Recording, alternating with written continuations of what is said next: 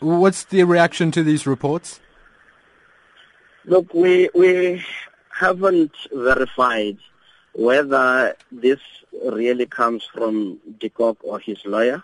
You will recall that when the minister announced this decision on the three paroles, he indicated that there was a request from Mr. de Kock that his release and details thereof should not be made public. And we still um, believe that that's the position.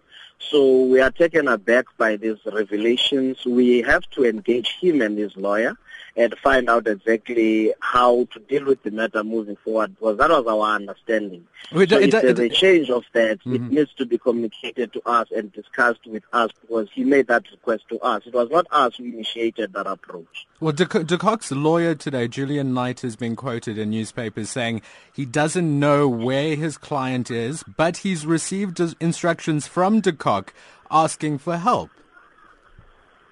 Obviously, it means us as the Department of Correctional Services, we need to then approach Mr. de Kock and get to understand the concerns that he has.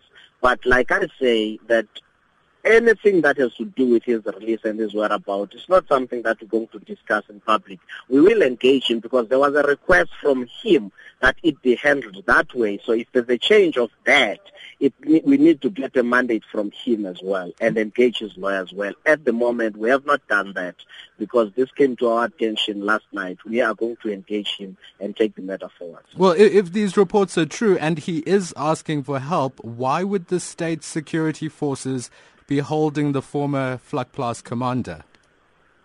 The Sidashin have made it clear that there was a request from him that details thereof of his release and and and, and conditions. But advocate, advocate, now he's ask, now he's asking for help. He's, no, but I'm saying we will investigate.